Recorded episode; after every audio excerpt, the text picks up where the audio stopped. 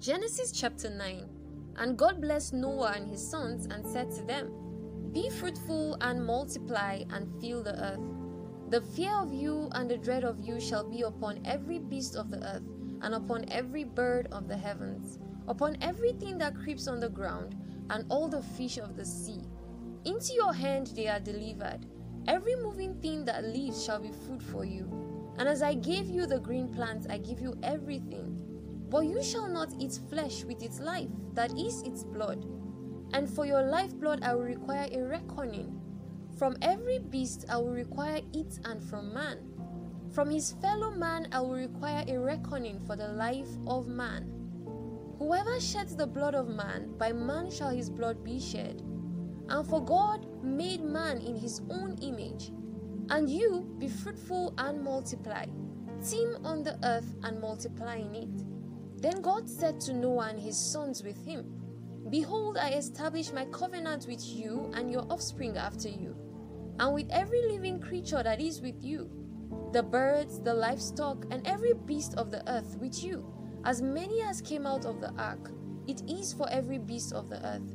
I establish my covenant with you, that never again shall all flesh be cut off by the waters of the flood, and never again shall there be a flood to destroy the earth." And God said, "This is the sign of the covenant that I make between me and you and every living creature that is with you for all future generations. I have set my bow in the cloud, and it shall be a sign of the covenant between me and the earth. When I bring clouds over the earth and the bow is seen in the clouds, I will remember my covenant that is between me and you and every living creature of all flesh. And the waters shall never again become a flood to destroy all flesh. When the bow is in the clouds, I will see it and remember the everlasting covenant between God and every living creature of all flesh that is on the earth." God said to Noah, "This is the sign of the covenant that I have established between me and all flesh that is on the earth."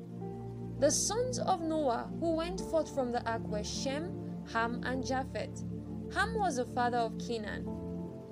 These three were the sons of Noah, and from these the people of the whole earth were dispersed. Noah began to be a man of the soil, and he planted a vineyard. He drank of the wine and became drunk and lay uncovered in his tent. And Ham, the father of Canaan, saw the nakedness of his father and told his two brothers outside.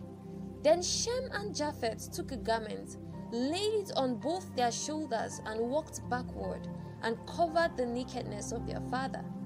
Their faces were turned backward, and they did not see their father's nakedness. When Noah awoke from his wine and knew what his youngest son had done to him, he said, "Cursed be Canaan, a servant of servants shall he be to his brothers."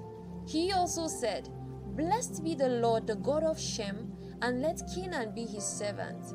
May God enlarge Japheth, and let him dwell in the tents of Shem, and let Canaan be his servant."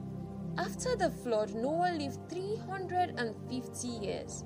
All the days of Noah were nine hundred fifty years, and he died.